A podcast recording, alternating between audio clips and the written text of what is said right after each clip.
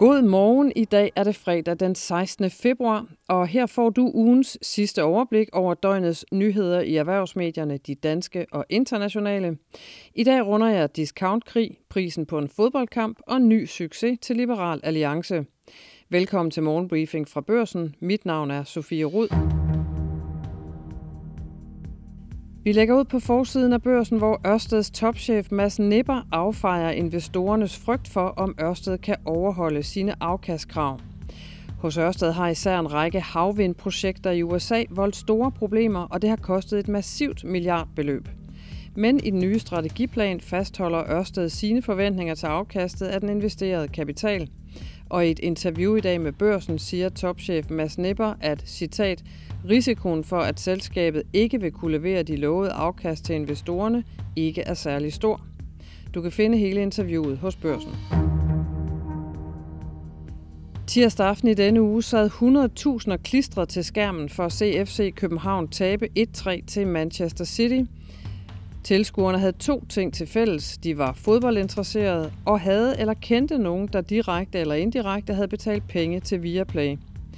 Dagen inden Viaplay viste Champions League-opgøret, hævede tv-selskabet prisen på sit populære streaming-abonnement, og det har Viaplay været i stand til, altså både at hæve priserne og hæve antallet af tv-abonnenter, men en international satsning endte katastrofalt for selskabet.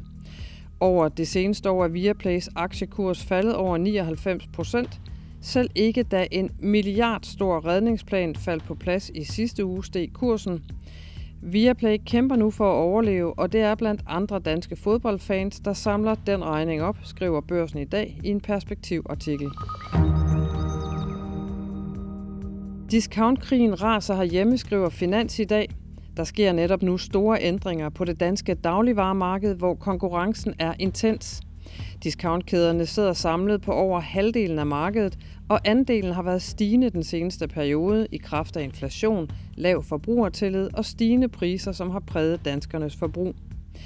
På samme tid som der meldes om fortsat pres på dele af dagligvaremarkedet, så kører discountkæder på med at åbne flere butikker. Rema 1000 Danmark melder nu, at kæden den kommende tid ekspanderer, så den allerede inden sommerferien rummer butik, rammer butik nummer 400 her i landet. Rema har overtaget de gamle Aldi-butikker, og man holder altså fart i åbningen af dem.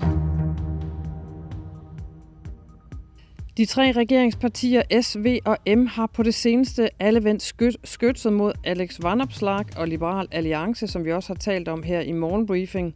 Og hvis man studerer en ny Gallup-måling, forstår man hvorfor. I den seneste måling fra Verian står partiet, der ved valget gik fra 3 til 14 mandater, og i dag også har fået Pernille Vermund med i folden, til ikke færre end 24 mandater. Altså de står til 24 mandater, hvis danskerne skulle til folketingsvalg i morgen, det skriver Berlingske. 13,3 procent af stemmerne får Alex Vanopslag og company i målingen, og det er en ny rekord for partiet, der for bare få år siden havde svært ved at rive sig løst fra spærregrænse truende 2-3 procent. Ifølge valgforsker og statskundskabslektor Martin Vines Larsen fra Aarhus Universitet lyder en af grundene til LA's fremgang sådan her. Han siger, der er nogle gode strukturelle forhold for Liberal Alliance lige nu, fordi der er det her store regeringsparti i Venstre, som mange mener ikke fører borgerlig nok politik, og som til med er gået i seng med fjenden i form af Socialdemokratiet. Vi skal lidt ud af landet her. Regnskabssæsonen er ikke kun i gang herhjemme. I resten af Europa sprøjter virksomheder også fire kvartalstal ud i højt tempo i disse måneder. Og det ser ikke for godt ud ifølge Bloomberg. Europæiske virksomheders fjerde kvartalsindtjeninger har ikke været så dårlige siden 2020, altså i fire år. Årsagen skal findes i en voldsom opbremsning i forbrugernes efterspørgsel efter varer, skriver mediet. Og det er både inden for energi, industri og forbrugerprodukter, at tallene ser skidt ud på tværs af eurozonen. To af verdens største kapitalforvaltere forlader nu en højprofileret klimakoalition. Climate Action 100 Plus hedder den, og den blev lanceret i 2017 for at skærpe forurenende virksomheders fokus på global opvarmning ved at bruge aktionærernes indflydelse. Det drejer sig ifølge Financial Times om JP Morgan Asset Management og State Street Global Advisors, som begge bekræfter, at de forlader klimainitiativet, mens BlackRock skal skalere sit bidrag ned. De to og en halv exit, kan man vel kalde det, svækker klimakoalitionens plan om at bruge aktionærindflydelse mod klimaforandringer, fordi det i praksis betyder, at ingen af verdens fem største kapitalforvaltere nu står helt bag indsatsen. Udmeldelserne understreger en voksende splittelse mellem de største amerikansk baserede kapitalforvaltere, som er under intens pres fra republikanerne i USA i klimaspørgsmål, og kapitalforvaltere andre steder.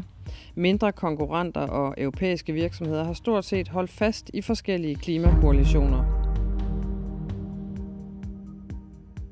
Vi skal et smut ned på Wall Street, som torsdag var badet i grønt. Der var stigninger til alle 10 aktiesektorer, og S&P 500 slog endnu en all-time high-rekord og lukkede med et plus på 0,6 procent.